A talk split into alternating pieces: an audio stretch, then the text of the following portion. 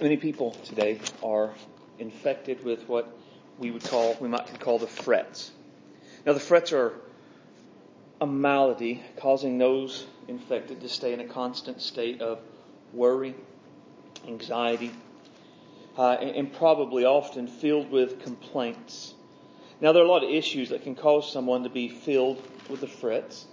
The prosperity of the wicked can cause the frets. Many times people, Christians included, look at the world and they see that wicked people seem to prosper, often at the expense of good people, and they become infected with the frets. Because this prosperity many times not only includes financial prosperity, but it can include an increase in power, uh, breaking the law, which with what seems to be few or no consequences, and, and constantly causing injustice to abound. And so a lot of people will see the wickedness prosper. They will see the injustice and the iniquity flowing out of them. They will see little to no consequences, nothing in their life that seems difficult or hard, and, and they become infected with the frets. They become angry. They become kind of complaining. They become worrying. What are they going to do? How is that going to affect us? Uh, and it causes them to, to stress and worry about that all the time. Another cause of the frets would be what we might just call the cares of life. Life on earth is often filled with many cares. There's a lot that needs to be done. There's a lot we want to do, and, and really there's an awful lot that's out of our control. Sometimes we wonder how will we pay the bills? What will happen to our children? Will our wayward loved one ever come home? Is this sickness I'm feeling, is it merely a cold or is it something worse? How can I possibly do all the things I'm expected to do? These are the cares of life and they can cause us to be infected with the frets. But right now, I would say in our time, one of the ones that I think is probably the biggest would be politics. Politics can for sure cause us to have the frets. Now you may or may not have noticed, but we are in an election season right now. And it's a particularly contentious election. And regardless of which side of the political aisle we may fall, we are being told this is the most important, the most momentous, the most history deciding election the world has ever seen. We're told if Biden wins, it's the end of America as we know it by the conservative pundits. We are also told but America just cannot survive another four years of Trump by the liberal pundits. Biden will turn America into 1980s Russia, but Trump will destroy the world because of climate change. If Biden wins, he'll turn over every city in America to, to the Antifa anarchists, but Trump will lead America into the fascism of white supremacy. The more the pundits talk, the more the frets abound in our lives. And the number of things that could cause us to have the frets really are innumerable. Each of us probably has different issues we tend to fret about. And while there are many things that can cause us to have the frets, the Bible does give us a cure for the frets. So tonight if you're here and there's an issue in your life or what you're seeing on the TV is causing you to be infected with the frets, and I want you to look at what we're going to talk about in Psalm 37 tonight to see the cure. So Psalm 37, we're going to read the first 11 verses. That should be on page 429 in your Pew Bible. And when you find that, I'm going to ask you to stand on the reading of God's Word.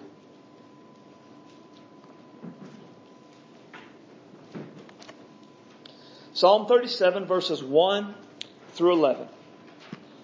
Fret not thyself because of evildoers Neither be thou envious against the workers of iniquity, for they shall soon be cut down like the grass and wither as the green herb.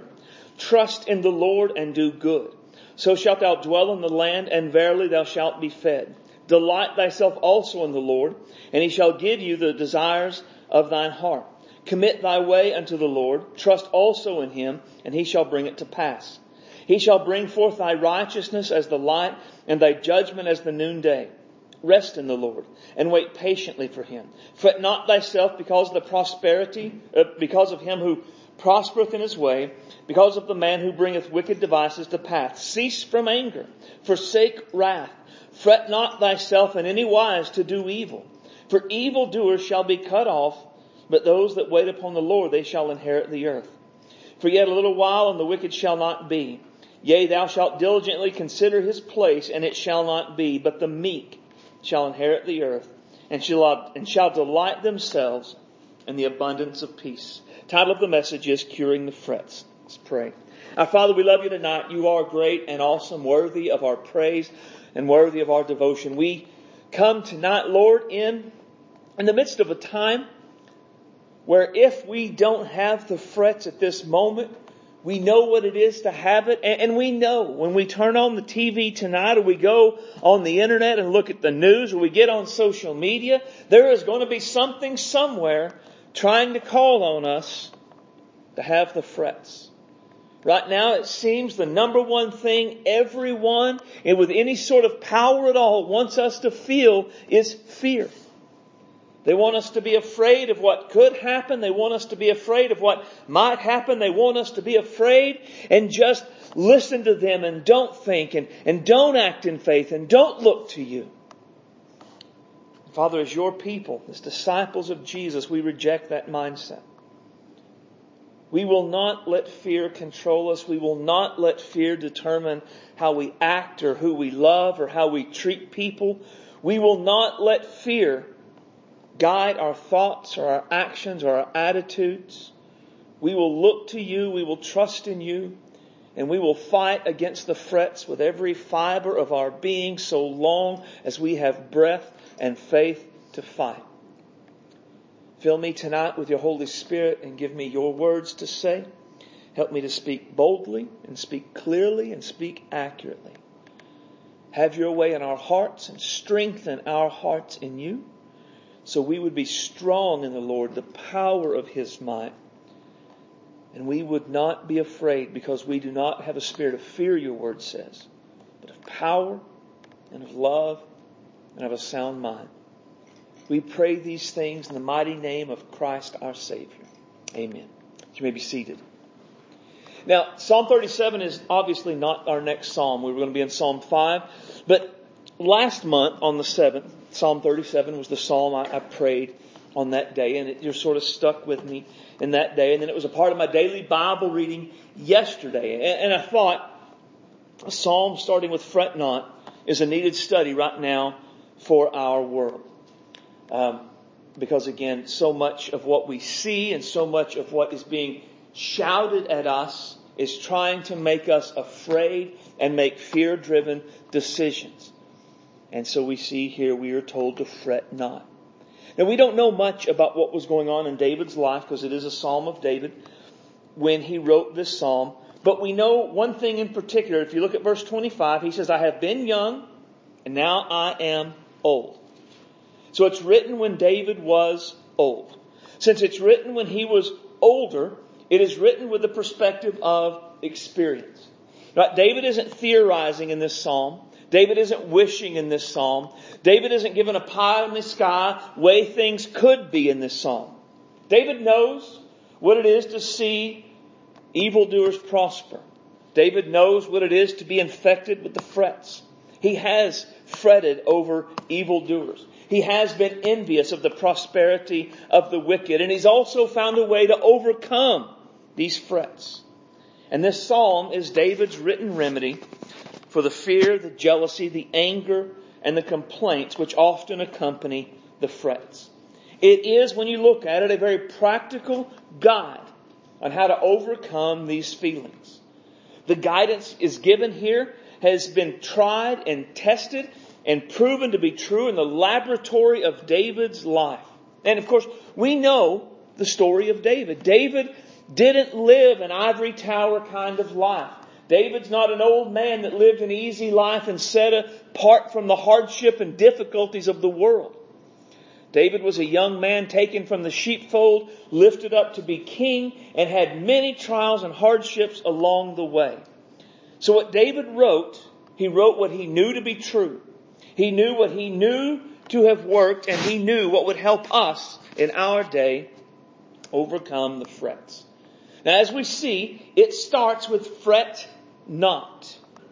But then David begins to give us some practical advice which will enable us to fret not. Right? And, I think that's important. Right? He doesn't just say, don't be afraid, because that's not helpful. Have you ever been angry and somebody said, calm down? Oh, that's helpful, right? Uh, or if you're discouraged, well, don't be discouraged. Oh, gosh, I never thought about just not being discouraged. It's the same with the frets. If David had just said, fret not, well, that wouldn't have been overly helpful. But David doesn't just say, fret not. He says, fret not. And then he begins to list some ways in which we overcome the frets. And as we look at the psalm, the way David points to, or what David points to for us to overcome the frets is the Lord. Right? Look at verse 3. Trust in the Lord. Verse 4, delight thyself in the Lord. Verse 5, commit thy way unto the Lord. Verse 7, rest in the Lord. Over and over and over again, David points us to the Lord. David believes God. David trusts God. David has faith in God. And David has learned that it is faith in the Lord which cures the frets. And so the key truth for tonight, for all of this, is faith cures the frets. And that sounds simple. In fact, it sounds so simple it can seem simplistic and almost like a cliche that has no real value. But this psalm, these 11 verses, there's more if we covered all 40 verses or 40 verses of the psalm, but we're just looking at 11ish of them, gives us some very practical ways faith cures the frets. It's both information for us to know, actions for us to take. It is super practical. So three ways fret, the faith cures the frets. One, faith hopes in the Lord.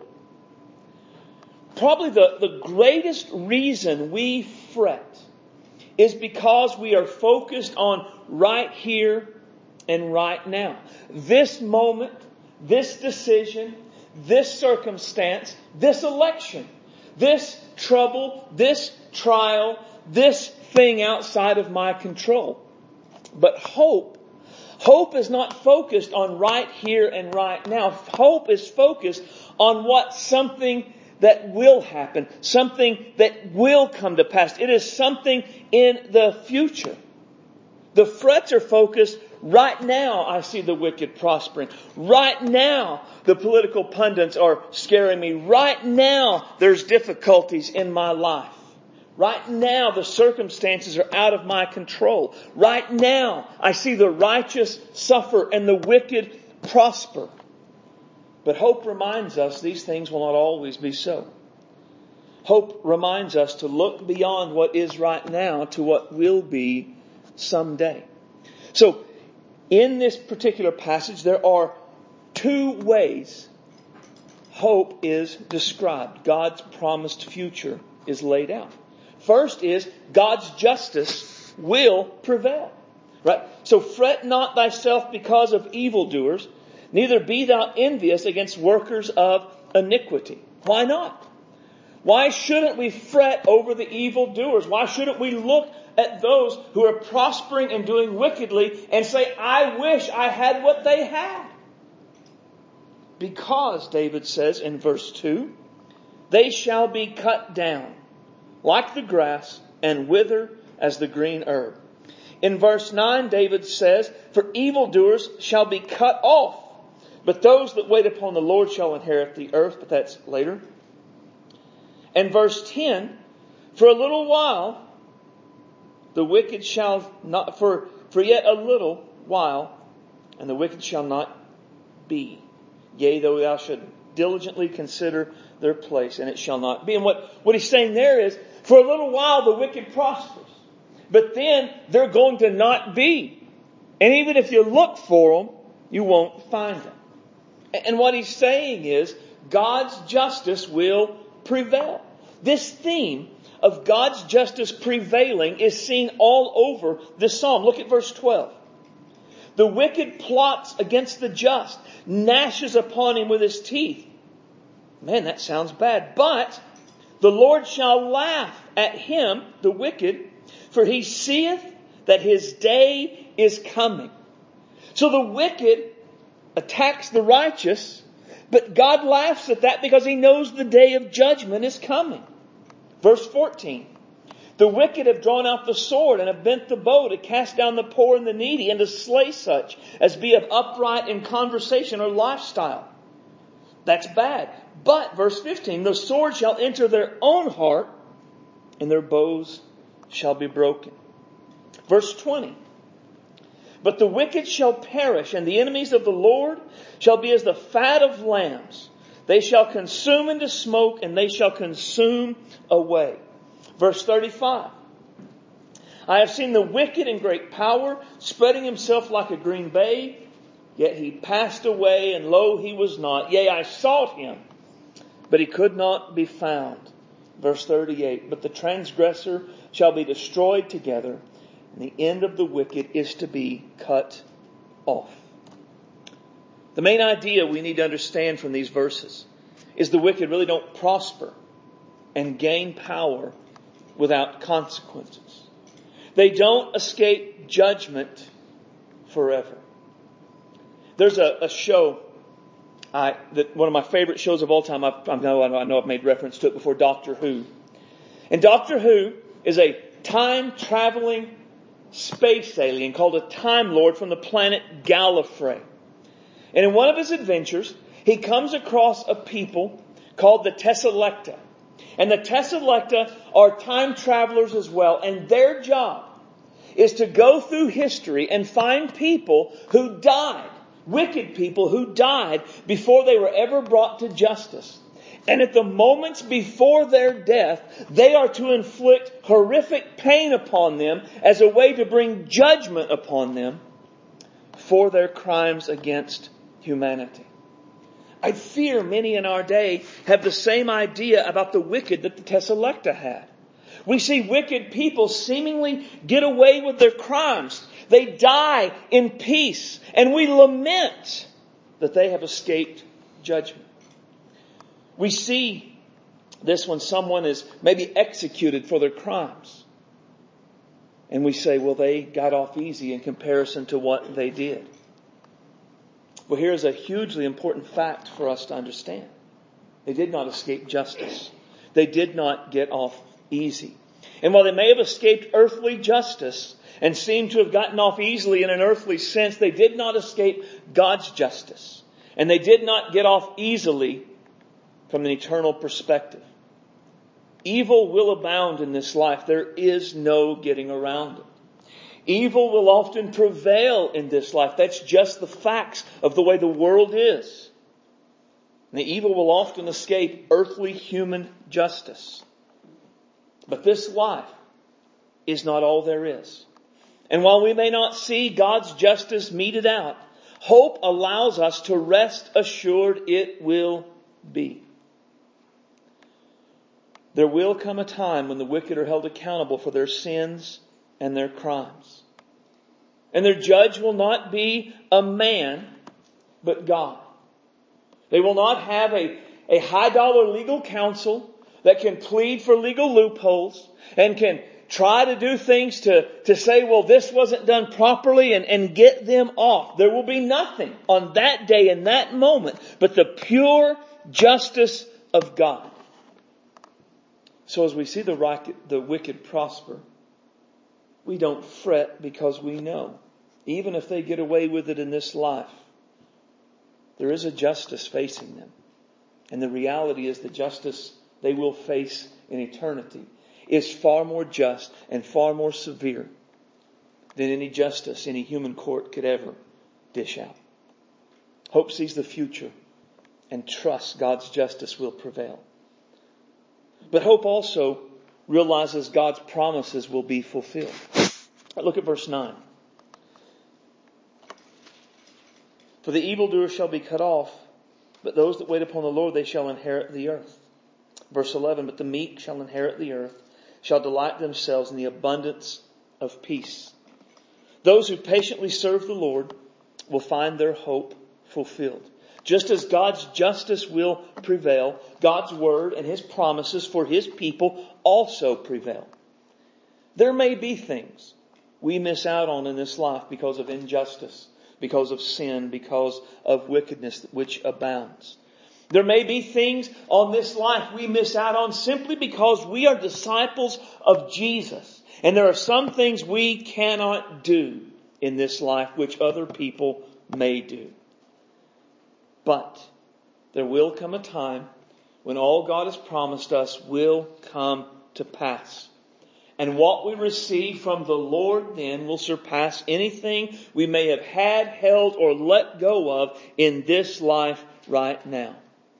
God's promises to His people are so great. The apostle Paul said that what is to come cannot be re, cannot even be compared to the, or that what the suffering of this life cannot even be compared to the glory which shall be revealed in us. I mean, think how great it must be. Because the suffering of this life, I mean, this aren't, we're not talking like I stubbed my toe or I stepped on a Lego at night type of stuff. We're talking child dying. We're, talking having, being abused and real, legitimate, terrible things happening. And yet, when we get to heaven and when we see our hope in Christ fulfilled, perfectly, completely fulfilled, we will not look back and be like, why didn't I get more? Why was this so bad? We will look and be like, it was worth it all. Whatever we endured, whatever happened was worth it when we see Jesus. Scripture never pulls any punches about the evil in this world. Scripture never pulls any punches about the reality of suffering in our lives. In fact, Scripture basically promises we will bear the brunt very often of evil and suffering. Scripture also promises this life is not all there is. There is a world to come. There is a glory to come. And it far surpasses anything this life has to offer. Faith cures the frets because faith keeps us grounded in hope from the Lord. Hope God's justice will prevail. Hope God's promises will be fulfilled.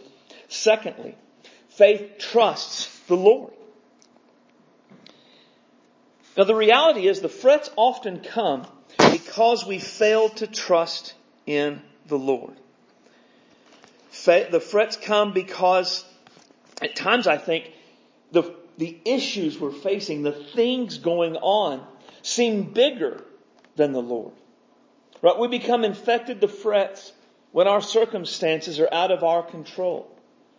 Because the circumstances being out of our control, if we're not careful to focus properly, will also make it seem as though they are out of God's control.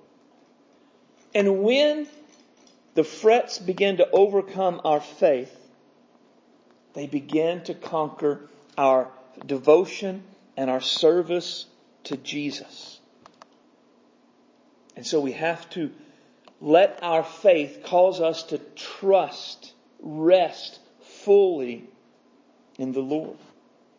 Now faith, trust, it's always more than mental assent. This is an important aspect that we know because we've talked about it, we've seen it, we, we know our Bible. But faith is as active. Right? It's not faith to say, I believe in Jesus and yet live like the world. Right? It's not faith to say, I believe the Bible is the inspired Word of God and authoritative on everything in which it speaks, but, but reject the parts that make my life uncomfortable. Right? It's not faith to say, I, I believe that people who don't repent of their sins and believe in Jesus go to hell but never share the gospel. Faith moves us to action. Always. Faith is always active and not passive. It is made of more than merely words.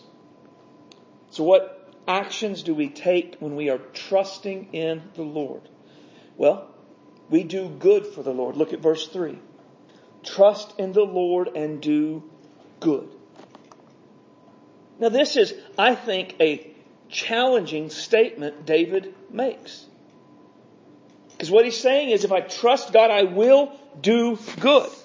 But keep in mind, this is in the context of the frets. This is in the context of the wicked prospering.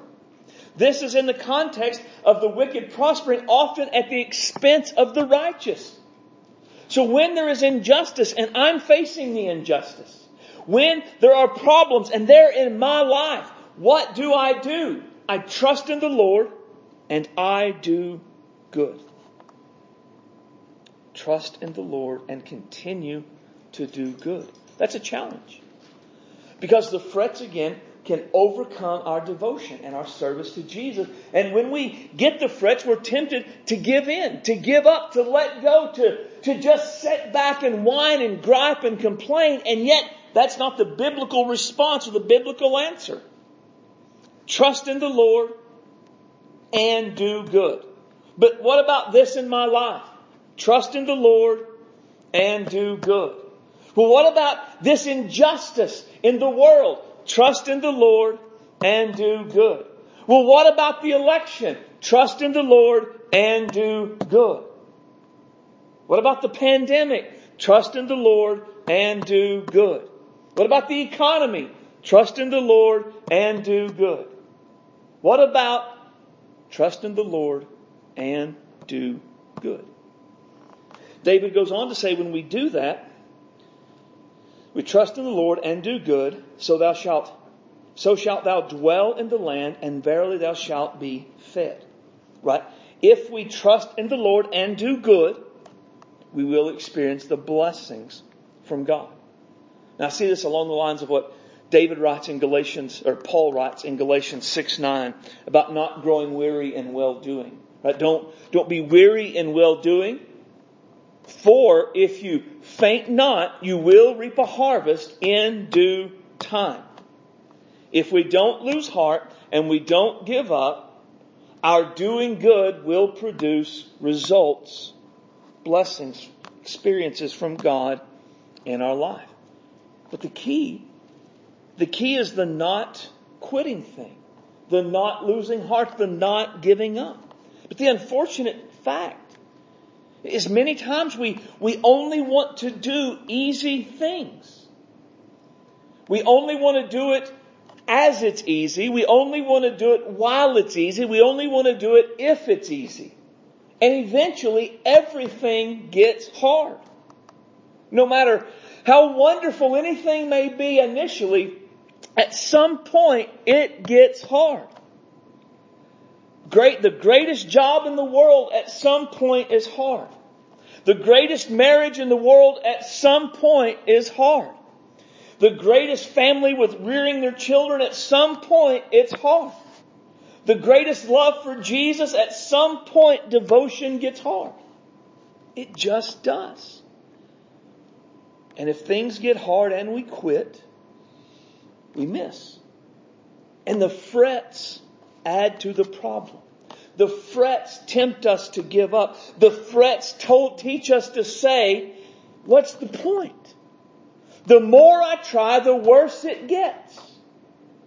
The, the more I serve the Lord, the, the harder my life becomes. The, the more faithful I am, the more difficult it is.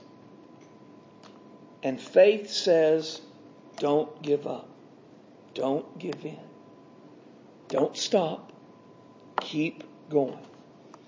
Those who trust in the Lord and do good will experience blessings from the Lord even in the time of the frets. So do good for the Lord, but also delight in the Lord. Look at verse 4. Delight thyself also in the Lord, and he shall give thee the desires of thine heart. Now, I love this verse. This is a great verse. And one reason is because the great promise accompanying it. When I delight myself in the Lord, He will give me the desires of my heart. Now, take for a second and just think, what are the great desires of your heart? Are the desires of our heart a, a newer or better toy of some sort? Are the greater desires of our heart an, an easier life, more money, a promotion at work, or, or are the desires of our heart to be closer to Jesus?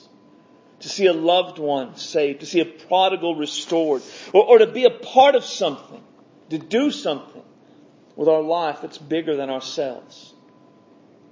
And I wonder, what do the desires of our hearts reveal about us? And I think more than anything, the true desires of our hearts, they reveal what we actually delight in. Right? I've always thought the phrase delight yourself in the Lord was a great phrase. What does it mean for us to delight ourselves in the Lord? Well, if we just take it at face value, I think it means we find a high degree of pleasure in God.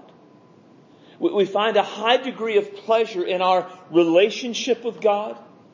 We find a high degree of pleasure in the things of God. And we find even a high degree of pleasure in the will of God. Right? So people who delight themselves in the Lord are, are, people like the psalmist who says that the law was like honey to his taste. He delighted in that. Or Jesus, when they wanted to give him food in John chapter 4, and he says, My food, my meat is to do the will of my Father. He delighted in his Father. Or, or Psalm 63, that the psalmist writes that, that this is a, a dry and weary land where there is no water, so his soul longs for the Lord. He delights in God. And it, that would mean that our heart's desire would be more of God, to draw closer to God to know Him better, to serve Him more fully, to, to bring Him glory in greater and greater ways.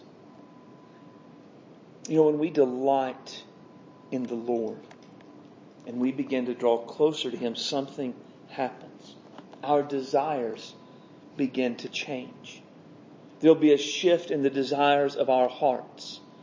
And what will happen is what matters to God will begin to matter to us.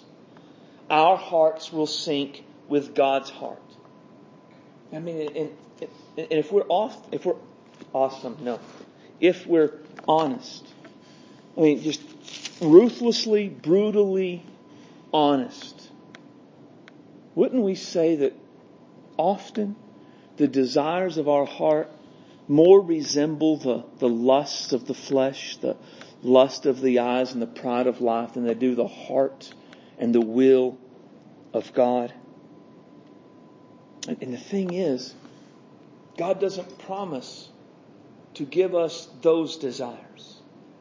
He promises to give us the desires of our heart as we delight in Him.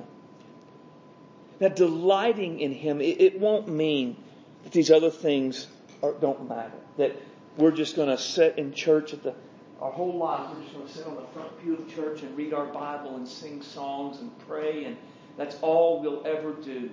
That, that's not what it means. But it does mean as we look at the world and all that glitters and all that calls for our attention how we view them will begin to change. They won't be the focus of our lives. We will see them as God sees them. And we will use them in the way God would have us to use them. They won't be the driving force of our lives, and they won't give us the frets. So, faith enables us to trust the Lord and delight in the Lord. And then, thirdly, faith enables us to com- devote ourselves to the Lord. Look at verse 6. Commit thy way unto the Lord. Trust in him also, and he shall bring it to pass. Commit our way. And really, that's a picture of all of our life.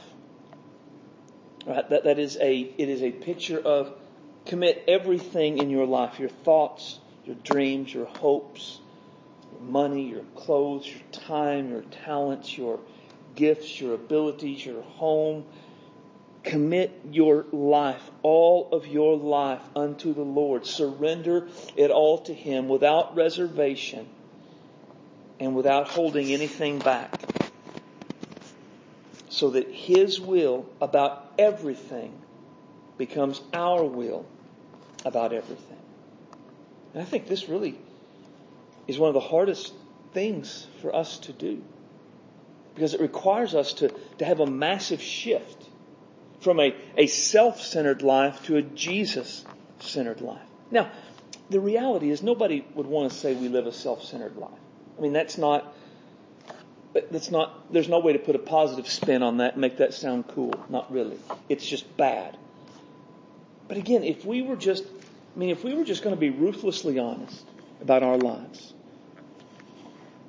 would we say we live truly a Jesus centered life? Or would we say there's a lot of self centered being going on in my life? Now, the thing is, a self centered life isn't necessarily a sinful life. This is, I think, a hugely important aspect for us to understand. Self centered in our life just means we live for ourselves. And we do what, what we want to do, and we take little or no thought to what Jesus would have us to do. Not, not just in the, the great big things like, well, Jesus wouldn't want me to become a serial killer, so I won't do that. But it's in everything.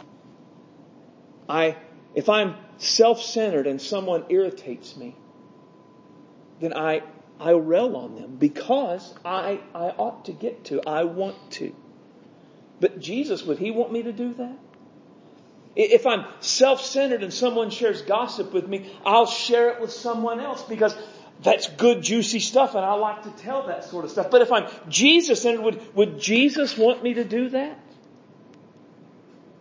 I mean, that's the idea. Jesus-centered is Jesus at the center of, of everything and self-centered is just me.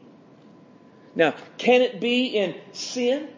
I, I, want to go sleep around or I want to be, do this or I want to embezzle. Yeah, it could be that, but it doesn't have to be. I, I can be an extremely moral, self-centered person. All I have to do is just do what I want to do, put myself first in my life. Choose. I will not do anything that makes me uncomfortable. I will make my preferences and my convictions the standard for every other person in my life. I will choose to spend my money how I want, even if it means I can't tithe, I can't give to missions, or I can't be generous to others. It could mean any number of other things, but it always means the same thing. I am the center of the universe, of my universe. Now, you don't have to see me as the center of my universe, but I do. I know I'm the sun and everyone revolves around me. I know that. And so I'm going to live like that. And that is a very self-centered life. And Jesus calls us to live very differently from this. Jesus calls us to deny ourselves, take up our crosses daily, and follow Him. I mean, I can't. I can't. You can't. We can't be the center of our universes and faithfully follow Jesus at the same time. It's not possible. There's only one center, and it will either be Jesus or us. And when we are the center, it will lead to a diverge from Jesus in some points and in some ways. But what's really interesting about this is we tend to think living a Jesus centered life is the end of joy and it's the beginning of the frets. The reality is the frets come from living a me centered life. Think about think about in politics. Why does politics give us the frets? Why do we fret over who's going to win the election? Because of what we will lose if the other person wins. Right? If, if I'm the center, then what it will cost me what I don't like, what I don't want, then I have the frets. That's, the frets come from when we live a me-centered life. But those who most consistently live a, a Jesus-centered life experience the frets far less frequently than those who would live a me-centered life. They're confident in Jesus. They're living for Jesus. They're submitted to Jesus. They, they know He'll take care of them, and this cures the frets. I watched part of a video today. There's a, a guy I've been watching us preaching, and he's a missionary. Not Free Will Baptist, he's Assemblies of God missionary. He was born in Kenya and was raised on the mission field. The only time he's lived in America his entire life as an American is when he was in college and in seminary. His life outside of that has been lived in Muslim majority countries. He's lived in Kenya, in Egypt, in Saudi Arabia, in other places like that. He has been beaten. He has been imprisoned.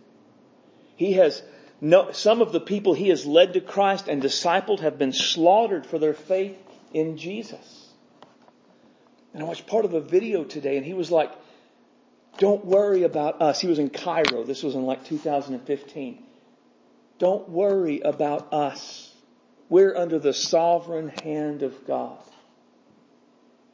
He knew. I mean, this was the time that he was there was when in, in Egypt is when the Christians in Egypt were being beaten and dying. But he wasn't concerned.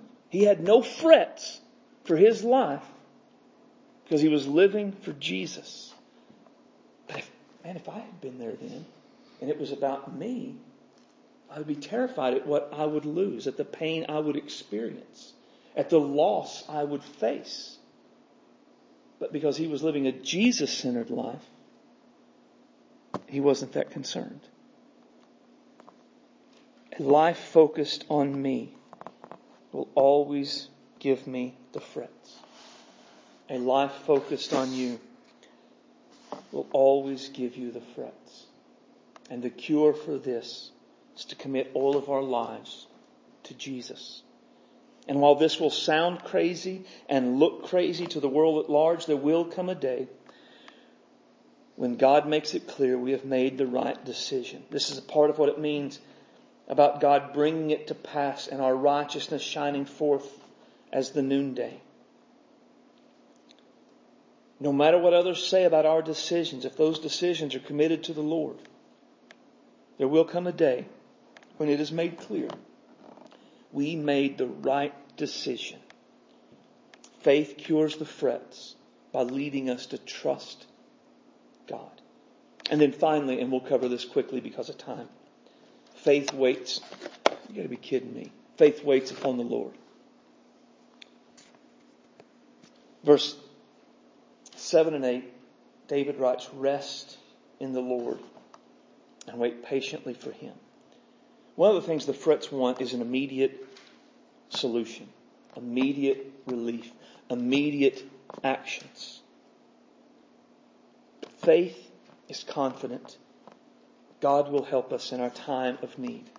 Faith is confident the Lord will provide relief. Faith is confident the Lord will give answers. However, faith also knows the Lord will do these things in His own time. To rest in the Lord, wait patiently for Him, and fret not. That is a ridiculously hard command. I, maybe, maybe you're a more patient person than I am.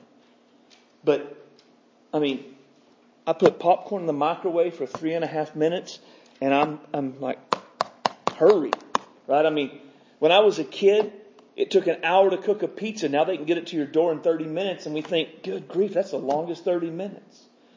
Right? I am not a, necessarily a patient person by nature, but faith, faith will enable us to be patient. Faith will enable us to wait because faith knows God doesn't necessarily do things on our timetable. I mean, there are, there are wonderful times where God does what we want, the way we want, when we want. Hallelujah. Those are wonderful. But far more often, God doesn't do it in our timetable. God makes us wait. God made Abraham wait like 25 years for a promise he specifically gave to Abraham. Can you imagine waiting 25 years for something like a son to be born? The promise of children, descendants as much as the sands on the sea, the stars in the sky. You're 75, there's no children, and God makes you wait another 25 years. But he did because he was confident in the Lord. He believed in the Lord. He trusted in the Lord. But you know what I think happened as he waited? He was reminded daily of his need for God. Because he knew. He knew he was too old. He knew Sarah was too old. And, in the one time they tried to do it in their own mindset, they made a horrible decision that brought terrible consequences, and they were reminded again, we have to wait on the Lord. I believe this is the main reason God makes us wait. Not because he's cruel. I don't even think it's always a timing thing. I think there's some times where the timing isn't right. I do think that. But I think by and large, it's God reminding us, I'm God. You're not. I'm creator. You're the creation. I'm the Lord. And you're the subject. Because nothing reminds us of our dependence on God more than desperately needing God and waiting day after day after day after day. Faith, though, can do that. Faith can wait and, rec- and be dependent on the Lord. Faith cures the frets because it recognizes what God can do, and it's okay with waiting on God's timing for it to come to pass. Faith is okay with waiting because faith knows it will eventually come to pass. So are you infected with the frets tonight? If so, there is a cure and it's faith in the Lord. And while that is such a simple answer, it is not simplistic. It is not a cliche. And it is not necessarily even easy to do on a consistent basis. The best of us struggle with faith. The best of us struggle to trust God in these ways all the time. Even faithful Abraham went to Egypt at one point. Tried to do it in his own way. The father of faith set up as the pillar and example of a good and godly faith, Abraham wavered at times. Struggling to hold on to that faith, it's not a sign we're terrible. It's not a sign we're not Christians. That's just a sign we're flawed people, devoted to the Lord, trying our best. And when we feel the doubts arise and when we feel the frets coming, rather than giving in to them, rather than just setting in them, rather than just letting them overcome us. Fight. Fight to believe God. Fight to hope in God. Fight to trust in God and fight to wait upon God. Let's pray.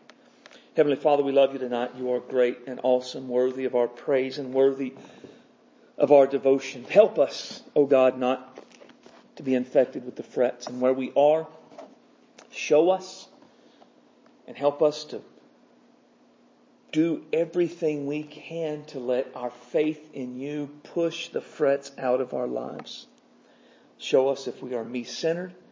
Show us if we are delighting in something other than you. Show us anything that weakens our faith and hinders us from letting our faith conquer the frets that the world is seeking to throw at our lives right now. Fill us with your spirit. Use us for your glory. Let us be bold and confident in our God. Help us. Help us in this time, we ask. In Jesus' name, amen.